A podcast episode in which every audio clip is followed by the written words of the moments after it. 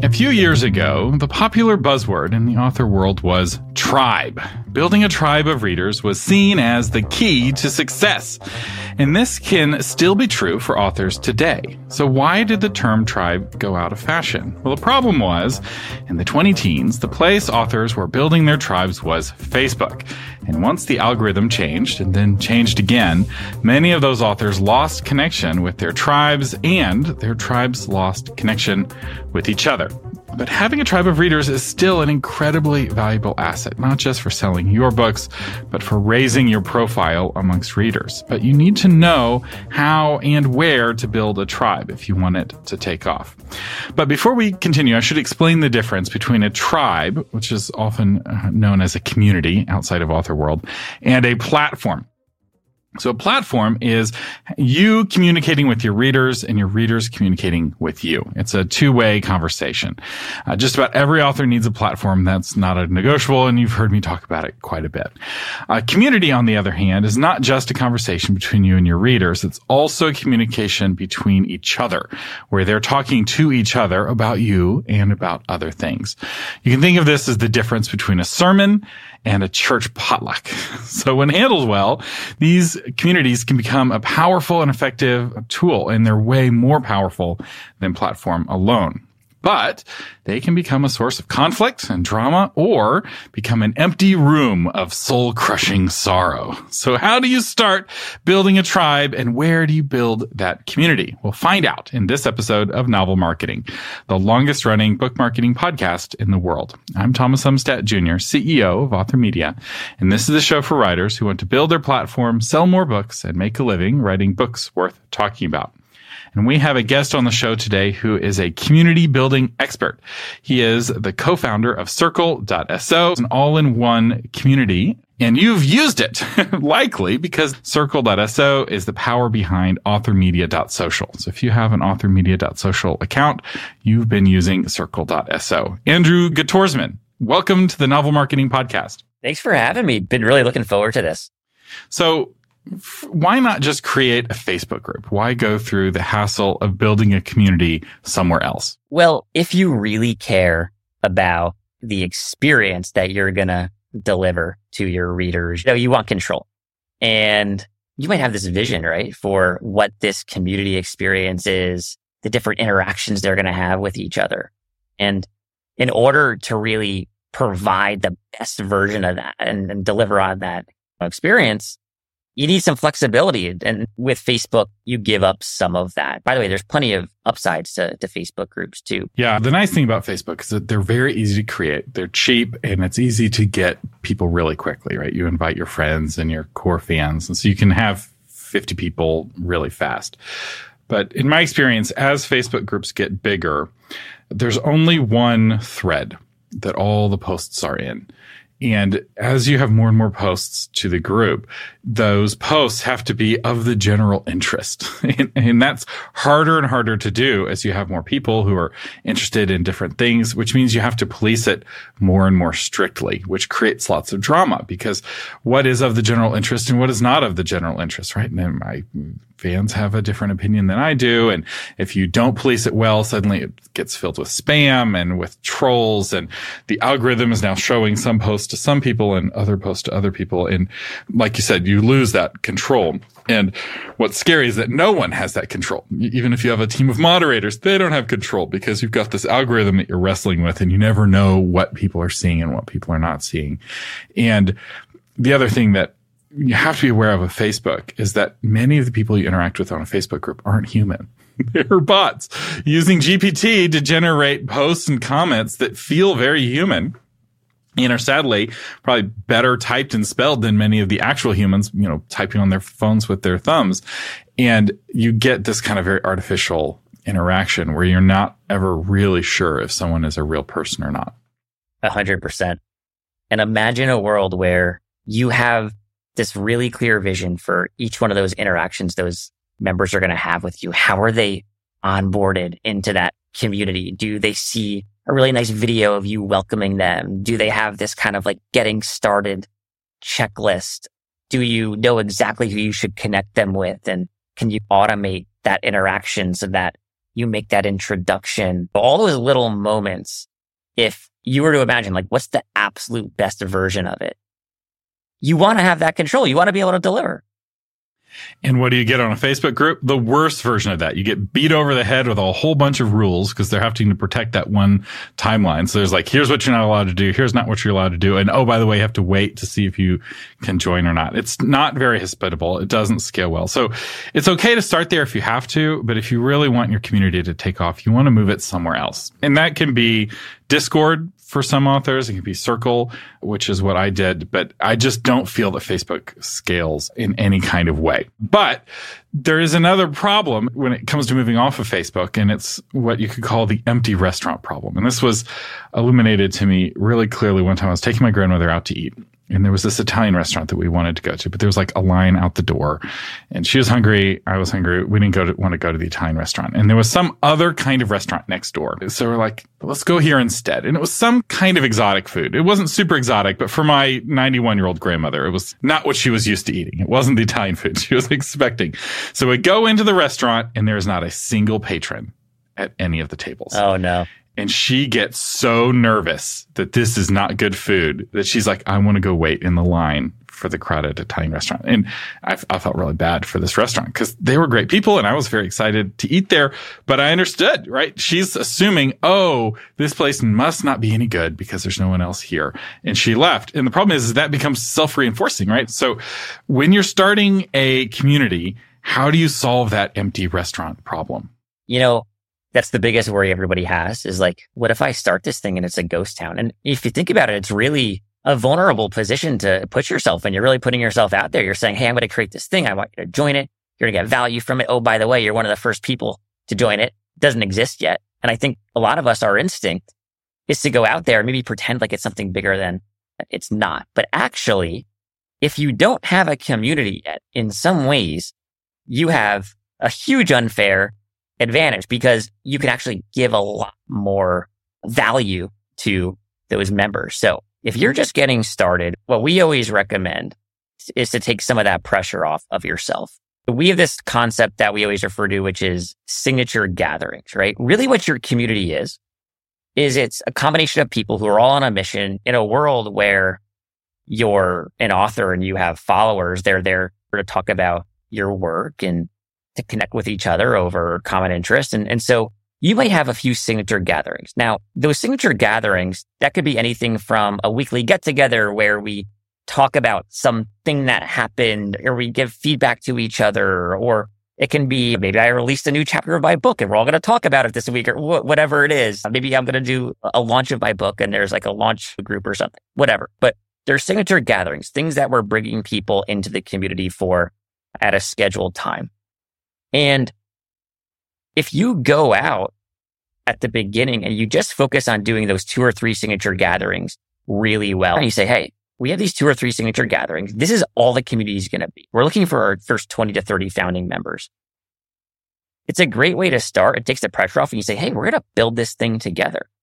And all of a sudden the pressure is lower you can really deliver on the two to three kind of like core value props of your community. You don't need people to hang out there all day, every day, right? Which is kind of unreasonable. It happens sometimes, but in most communities, people don't hang out there all day, every day. You bring them in for the two to three signature gatherings that's how you approach it. What I love about this is that it's just like in real life. So one of the things about community building is that we think, oh, because it's on the internet, all the rules are different.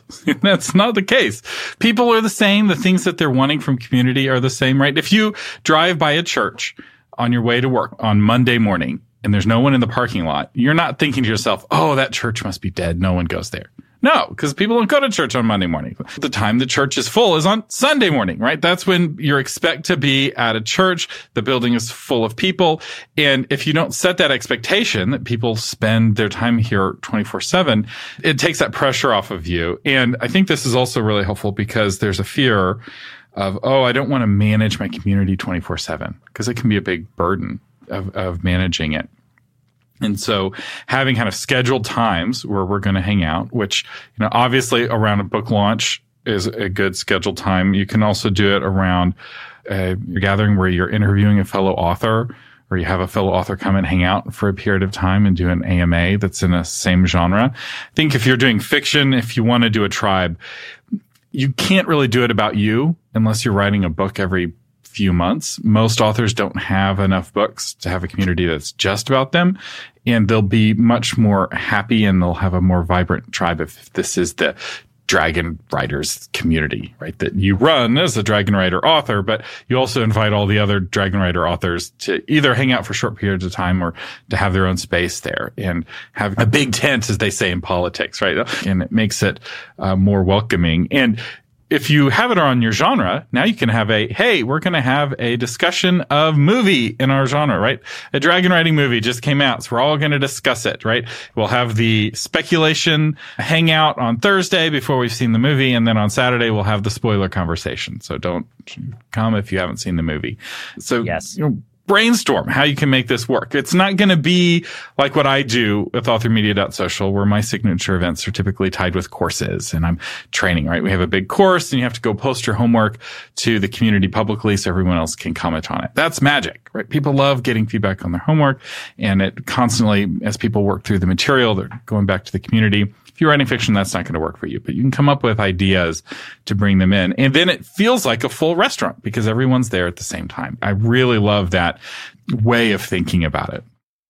A hundred percent. And some of these things or gatherings are more valuable than others, right? And some of them are really like their signature, signature gatherings. Like they're like the most valuable ones. And the feedback is often incredibly valuable. And it doesn't have to be big to be vibrant. Once you go past 150, there's something magic about that number. It's called Dunbar's number. If you want to Google it, there's a lot of social science around the number of 150. Most churches don't get bigger than 150. Most tribes around the world uh, don't get much bigger than 150. Then they'll split into multiple tribes. Uh, the Roman cohort was maxed out at 150. The typical wedding is 300 people minus the overlap of their social circles. the, the, typical funeral is 150 minus however many people have died. this was like a lot of things where psychologically we can't handle much more than 150 people in a social network. And obviously you can have a community over 150, but the complexity goes up at 150. So you're like, I only have 50 people.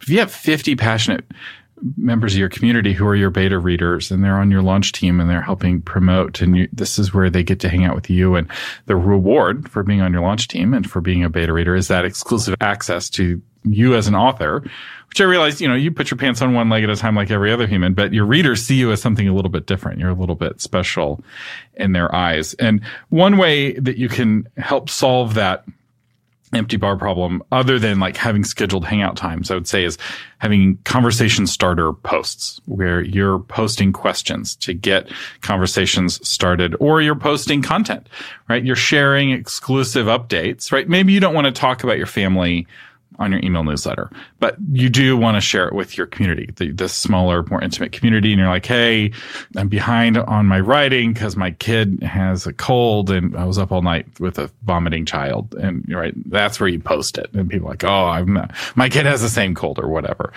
But any kind of conversation starter like that can help. And another tactic I've learned through um, hard use, because I've been doing communities online since 2001 is when you first get a platform like Discord or Circle, you can add spaces for topics. And it's really easy to create a space. And so the temptation is to be like, I'm going to create a space for every topic that could potentially be talked about yep. ever in the history of this community. And you add 20 spaces or 100 spaces. And now you've just created 100 empty restaurants. So what I recommend instead is to just have one thread at first, a general conversation, and maybe an opt off topic one. If that, so you have general that's like on topic and then off topic for like memes and jokes or whatever.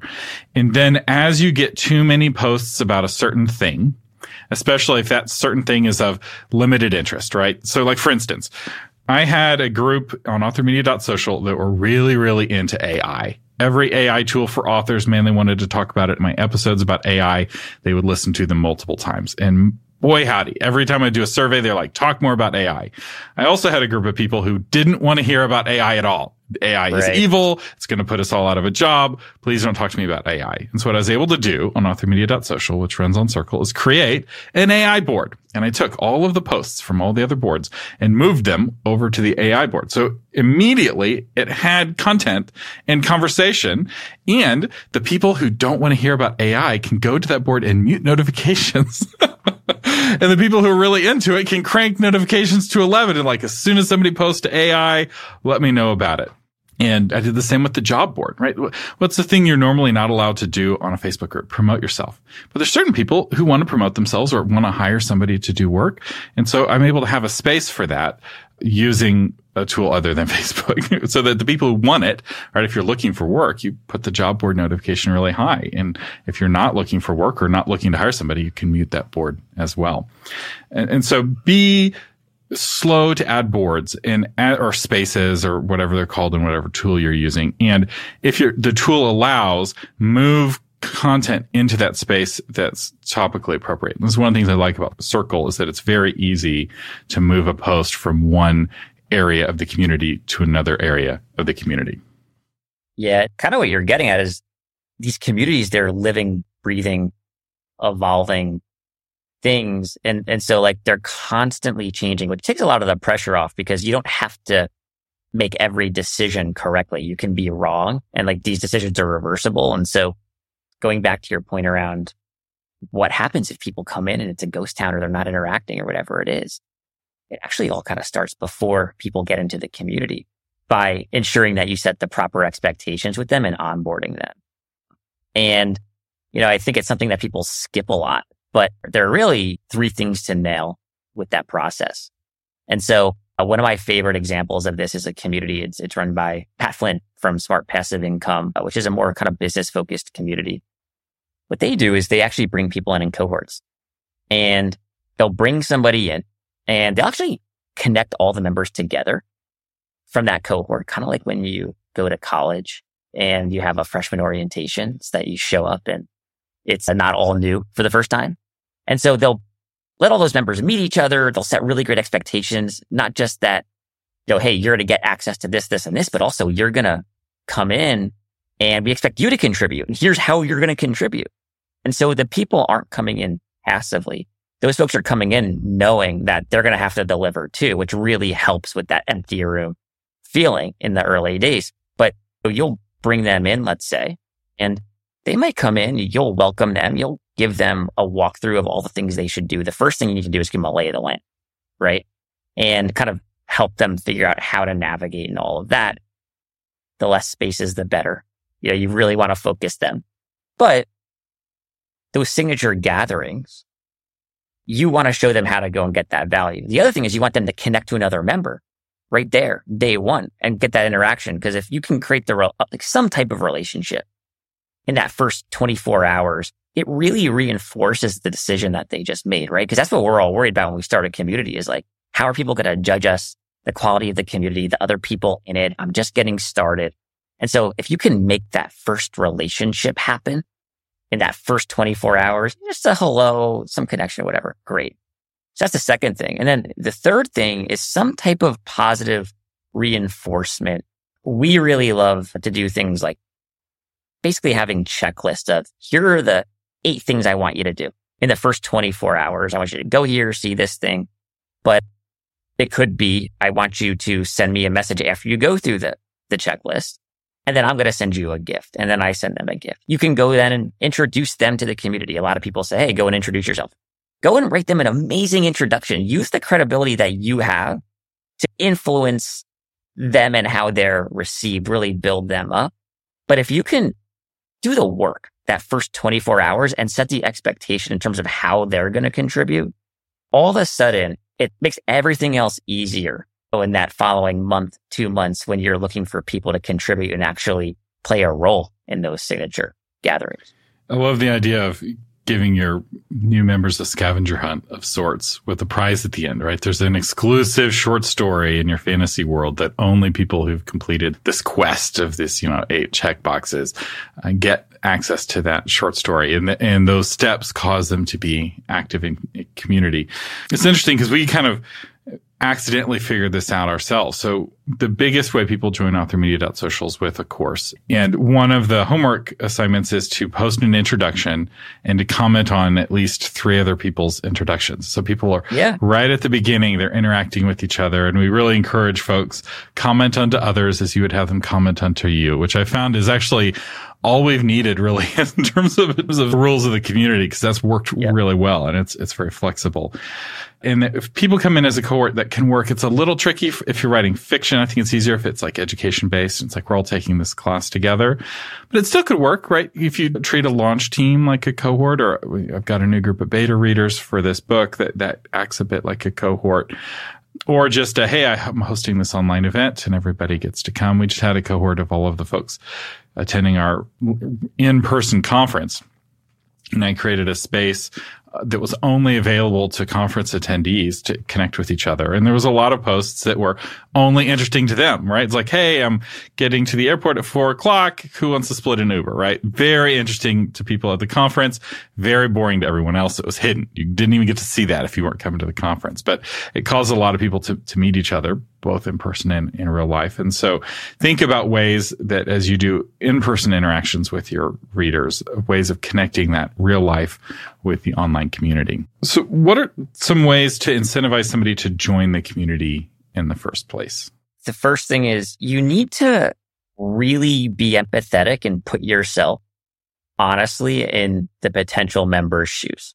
And you need to know what they're going to get in the community because they're joining the community not for you. Even if it's because they want to be closer to you and your work, it's still not for you. It's for them. And so you need to, to know how you're going to deliver. Uh, and that, that comes back to nailing the signature gatherings, right?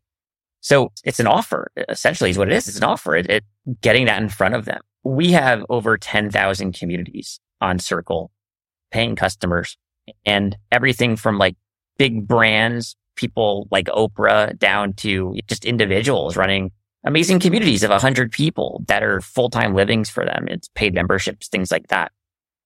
Even the biggest communities, they start the same way.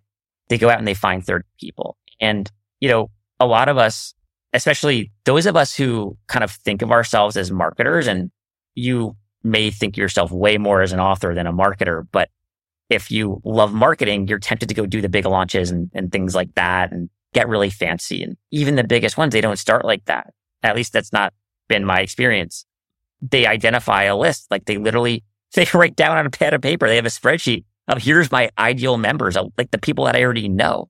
They'll create a list of 30 people and they'll look on, you know, LinkedIn for their contacts there. They'll look in, in their cell phone. They'll look in their email exchanges, their colleagues, people that they're already in other groups with, people in groups offline and then they'll reach out to them individually. They probably won't even create a landing page for it or any fancy marketing for it. And then they'll hop on, they'll have a one on one conversation with those first 30 folks because it's not about going out and getting a whole lot of people to start actually. And it's not about money. It's literally just proving to them, but also to yourself that you can deliver value to 20 or 30 people. Because if you can, you've unlocked a whole new world where now you can go and figure out how to grow that community. So I would literally make a list and I would send 10 emails. I would see how people respond. I'd pitch them on it. And then based on, and by the way, I'd have calls, one-on-one calls I'd offer with every single one of them. And then I would reach out to the next 10 people and then the next 10 people and the next 10 people until I have like 30 members. I'd invite them all in at the same time because we don't want to like have three people trickle in this week, two more the next week. I'd say, Hey, we're probably going to start around this date. I'd be very upfront with them that this is brand new. I wouldn't try and pretend it's something bigger than it is. I'd use it as an advantage, the exclusivity, the newness of it, the high touch experience of it. And that's how I would approach it.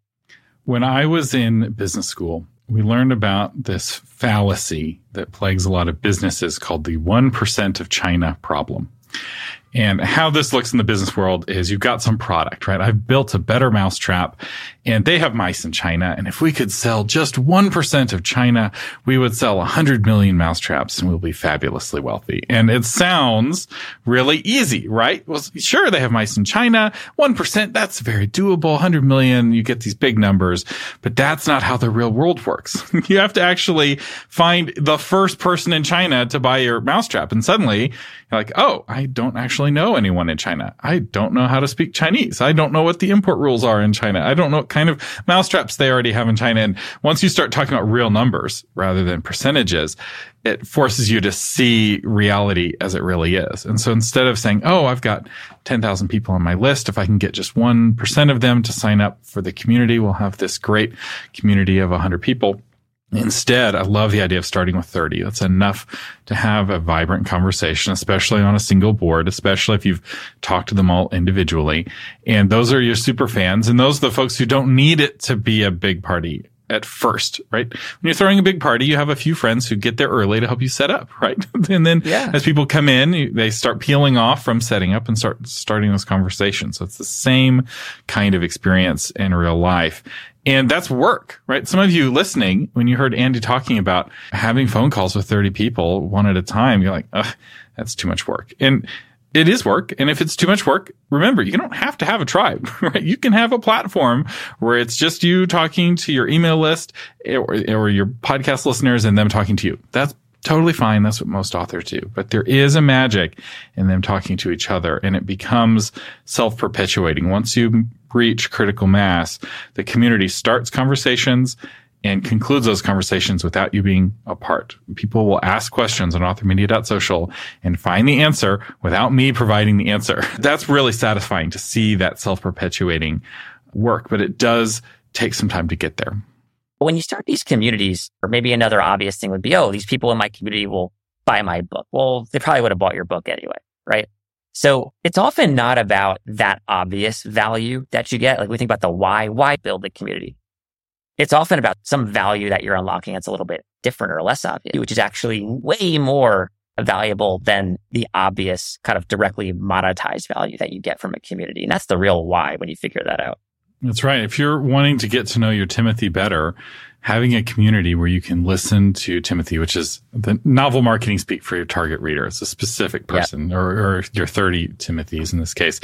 Being able to listen to them talk about your genre to each other, especially as you start conversations about other books that you didn't write. Cause they, they may be hesitant to criticize you on your own community, right? And you may be hesitant to allow that to stick, right? Because it hurts your feelings. You want to delete the post. But that movie that just came out about dragon riding, they got the dragons all wrong. And here's what they should have done, right? That's really valuable to listen to that and to hear, oh man, I loved how they handled the dragons in this way and, and understanding what tropes resonate with your readers and what sorts of things they want to see and don't want to see can guide you in your next book so that your next book is exactly what they already want. And now you're creating the book that people already want rather than trying to change people into the kind of people who like the book you wrote, which doesn't work. You're failing to change your spouse. You will fail to change your reader.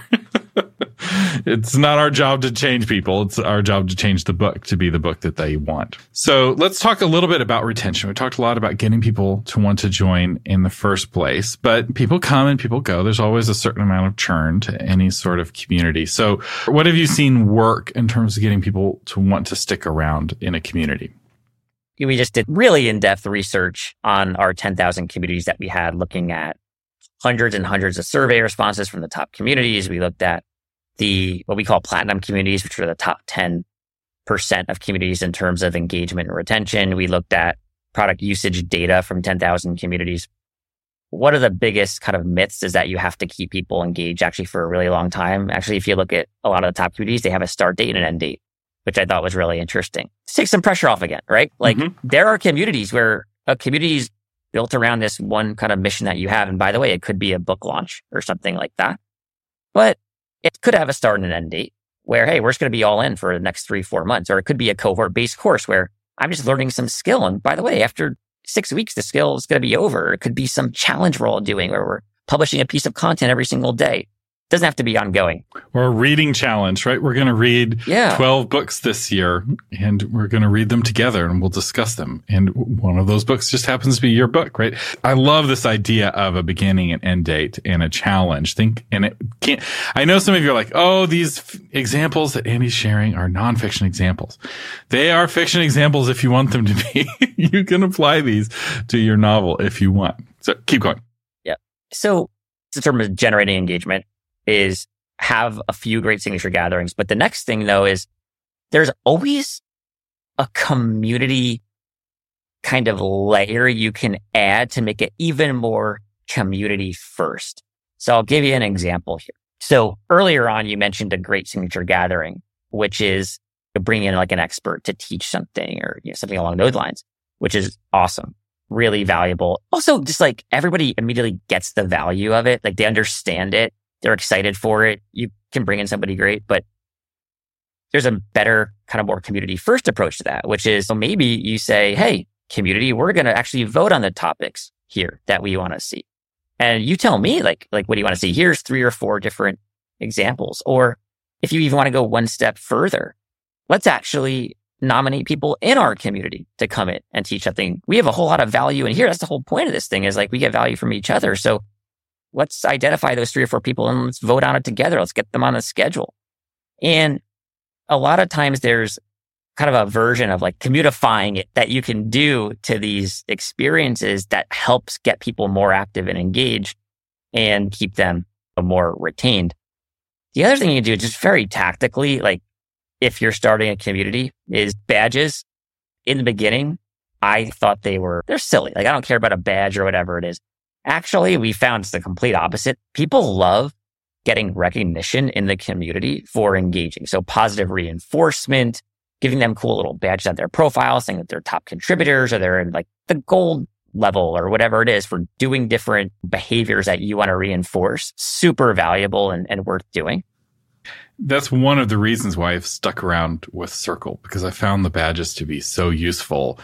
So one of the challenges that author communities have is that there's a certain kind of person who's drawn to author Facebook groups and author communities generally who's not a successful author but enjoys feeling like they're a successful author by spending a lot of time giving advice to other authors. Mm. So somebody asks a question and they're there with the advice. And some of that advice is good, but a lot of that advice is bad and a lot of it is just noise.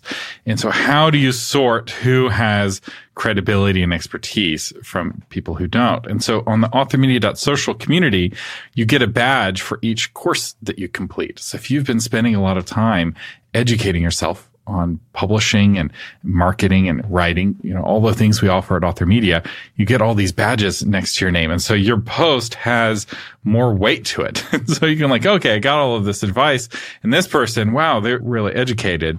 And it also creates an incentive to take more courses, right? If you came to the conference, you got the taco badge because the conference was in Austin and we had Austin tacos and it was great. Little things like that, that little gamification that goes all the way back to those forums I was doing in 2001, 2002, where you get, you know, a gold star for your 5000th post. And that really does matter. It doesn't make sense that it matters, but it absolutely matters. People want to earn that. And I remember being so excited when I got my one thousandth post and my, I got a little badge or whatever. It was a great education. It was a great experience. And the more that you can add that, the better. And it's one of the nice things about platforms like Circle, which does cost money, right? A lot of you aren't re- ready for Circle right away.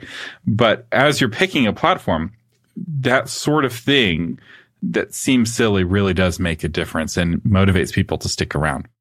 Yeah. Its status is what, what it is. Yeah. So we've talked about, you know, the good interactions, but we should at least mention trolls. What is your advice for dealing with toxic community members? This will probably surprise you. And you may not even believe it, but the first year or so of Circle, we actually like barely even had a moderation feature. I remember we had a spammer sneak in and there was no even Marcus spam. And I was like, first, cause I had that experience. I was like, how is there no Marcus spam? And then I was like, wait, we've had a community here for a long time. And this is the first spam comment we ever received. And it wasn't even real spam like from a bot. It was a human who'd gotten in and jumped through all the hoops. But yeah, I remember that. Yeah. And, and the reason is because people are much more well behaved on circle communities than they are on definitely on Facebook groups, probably even more so than than Discord as well. It's a community that you control. And a lot of times those people very thoughtfully, intentionally decided to join the community and they have great intentions. And so you'll find that actually a lot of the moderation issues that you anticipate never come to fruition. Uh, of course, if you have a larger community, you know, you spend a little bit of time moderating, but it tends to not be trolls as much as it's like, oh, this person posted in the wrong part of the community or, you know, this person, or they didn't see that this thing exists over here where they can get an answer. And so I really think moderation is actually a small issue for, for most communities if you do the upfront being really clear about who the ICP is or Timothy or being really clear about setting expectations and, and then doing proper onboarding.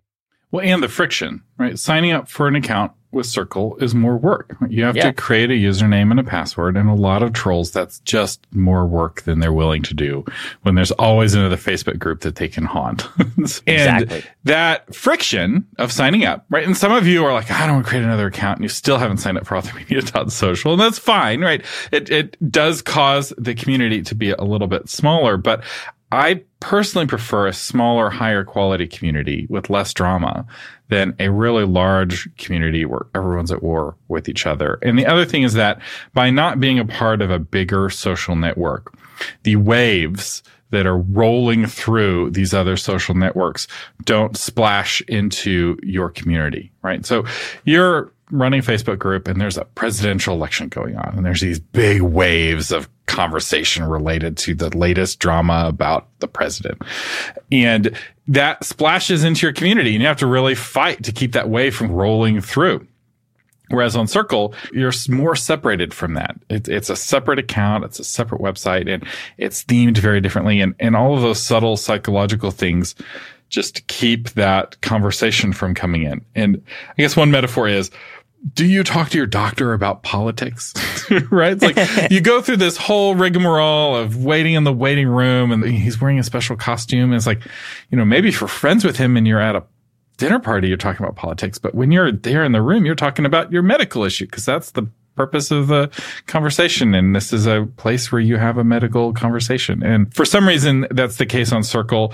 Discord, I think, has less of that depending on your target. So if you're targeting older people th- that are unfamiliar with Discord, I don't think you have much of a problem with trolls. If you're targeting like gamer dudes who are already in a dozen Discords, for them joining your Discord's really easy because they're already in a dozen other ones and they're more likely to bring their drama in with them. Uh, totally. But I've, I've noticed that old people hate Discord for no other reason than that they dislike the name, just like they hated blogs when I started in this business 15 years ago. Older people didn't like the word blog and, and people disliked the word Discord. But Discord's still a much better platform than Facebook. Like, I know we oh, all yeah. want to use Facebook. It's the worst. It's the absolute worst. Everything else is better than Facebook. Yeah. And it's your reputation. It's your brand. And we started the first minute of, of our chat today was about control. And uh, it's nice to be able to control the experience that, that your members get because when they show up in that community, it's a representation of you and, and your brand. And so it's good to own that. Yeah. Now you mentioned earlier that you have this guide of kind of like the best advice from the most successful course creators. Where can people get access to that guide if they want to learn from people who've been doing this and have learned lessons the hard way? You know what? Actually, my favorite part of it, it's not advice and it's not opinions. Cause sometimes I just want to know, give me like the data. Let me come to my own conclusions. Show me the results. And so that's what we did. We basically looked at 10,000 communities on Circle, all of their actual product usage data, their engagement, their revenue, the size of the communities, how they're finding their members, all of that. And we said, let's take that. Let's analyze it. Of course, we'll anonymize all the data uh, and then come to a bunch of conclusions. The result is this Circle Community Benchmark Report. It's 87 pages. It's beautifully designed, all free. And you can Google Circle community benchmark report, find it right away. We'll link to it in the show notes. You don't have to go to Google. We'll link directly to it. And it really is great. I downloaded it ahead of this interview and it's basically like a short book on community building. And it is really data driven, which is nice. And it's nice to see what's working and see what's not working.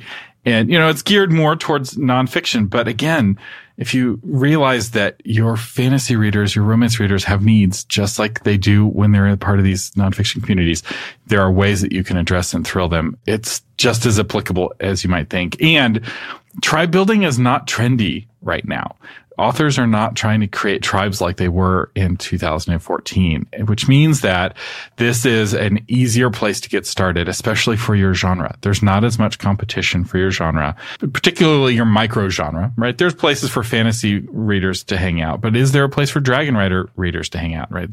The more specific you get, the less competition there is and the more valuable the community is because just because somebody reads fantasy doesn't mean they read dragon riding books. And so work your way down own that space. It's a great companion to a podcast. Although I find that it's hard to get podcast listeners to sign up for a community without first getting them to sign up for your email list. so there's some of you yeah. listening and you've been listening to this podcast for years, but you haven't signed up for authormedia.social because you're always washing dishes and your hands are always wet. And by the time you're done with the dishes, you don't remember. And so I found that I have to you know, do the work to get listeners onto the email list and then email them invites mm. to the community. And maybe part of it is, you can tell me this, uh, but the website is authormedia.social and not everyone knows that dot .social is an extension, right? As opposed to dot .com or dot .org. And so sure. it may be that some people are just not finding it that way. Could be. It's natural though for people to, to start listening, getting, building a relationship want to get onto the email list, then go over to the community. That's pretty common, you know. It makes makes sense. Well, and the it's less of a commitment. You know, creating a username and password, especially if you don't have a password manager, is like, oh, I got to remember another thing, and it's this big hassle. Which, by the way, if that's you, get a password manager. it will reduce your stress quite a bit. But yeah, it is more of a commitment and you got to earn it, right? And I have to do that with you as a listener and you as an author have to do that with your reader. Just because somebody read your book doesn't mean that they want to join your community. One final tip I will give though is that this is a good thing to include in your back matter of your book potentially. I would have the domain you put in your book be something at yourwebsite.com. So if you want to join our community of readers, go to authorname.com forward slash community. That way you can point it at whatever platform you want because if, you know, the URL changes in 20 years, that paper will still be there, but you can change where that uh, redirect points. I talked about this in other episodes, but this is the sort of thing you can invite. It's like, hey, you want to learn more? You want to connect with other readers at the end of a book? That is another place where you can promote this in addition to promoting your email newsletter. Andy, any final tips or advice for an author who's thinking about taking their platform and upgrading it into a tribe? I just would want to encourage you to give it a shot. You can do it. It is not easy. Uh, by the way, there are a lot of community platforms at the couple that I know specifically that literally write things like create a community that runs itself. I want to caution you that that will never happen. It requires a lot of work, but man, the, the folks who are putting it in, we have 10,000 customers, like the payoffs, the transformation that you can provide your members, your readers, your tribe. It is so worth it. It's really fulfilling when you build those up close and personal connections with, with folks because it gives you the energy to keep going. And there's a lot of positive reinforcement in that. It just makes it all a lot more real. So if you're willing to do the work, uh, which is a lot of work, but not an insurmountable, you know, amount of work, you can do this in probably 30 days, get your first, you know, 30 founding members, create a little community, have a few signature gatherings, give it a shot and, and trust the process. And I think you'll be happy that you made the effort and got uncomfortable. Well said. Remember, you only need 30 to get started. Andrew Guttormsen, thank you so much for joining us today on the Novel Marketing Podcast. Thank you, Thomas. This was so much fun. And, and by the way, just want to say, so impressed by the staying power to have been like serving authors for this long is just amazing. Nobody does it. That's really cool. Thank you. Our featured patron today is Michael Fedor, author of What It Takes to Kill a Bull Moose. Senator Jackson Piper lost re-election and assumed his political career was over. But when the US president appears to be rigging the election, Piper resurrects the Bull Moose Party of Teddy Roosevelt to stop it. With its fast paced plot and gripping suspense, this political thriller will keep you hooked until the very end. Michael Fedor, thank you so much for being a patron of the Novel Marketing Podcast. It is your support that keeps this podcast on the air. And I should point out that patrons get a special patrons lounge on authormedia.social as well as a special badge. So if you haven't yet checked out the patron lounge, you can do that at patreon.com. Just log in to your account to the very first post in the novel marketing Patreon has links that will unlock your badge and unlock uh, your access to the patron lounge. And uh, you can connect with all of the other wonderful patrons that help keep this podcast on the air. The Novel Marketing Podcast is a production of authormedia.com. Our guest today was Andrew Guttormsen. Our producer is Lori Christine. Audio engineering is by William Umstadt. The blog post is crafted by Shauna Lettler, and you can find that blog version of this episode, including links to everything we talked about, including that guide, that 87 page guide at authormedia.com slash 405. I'm Thomas Umstadt Jr. saying thank you for listening and live long and prosper.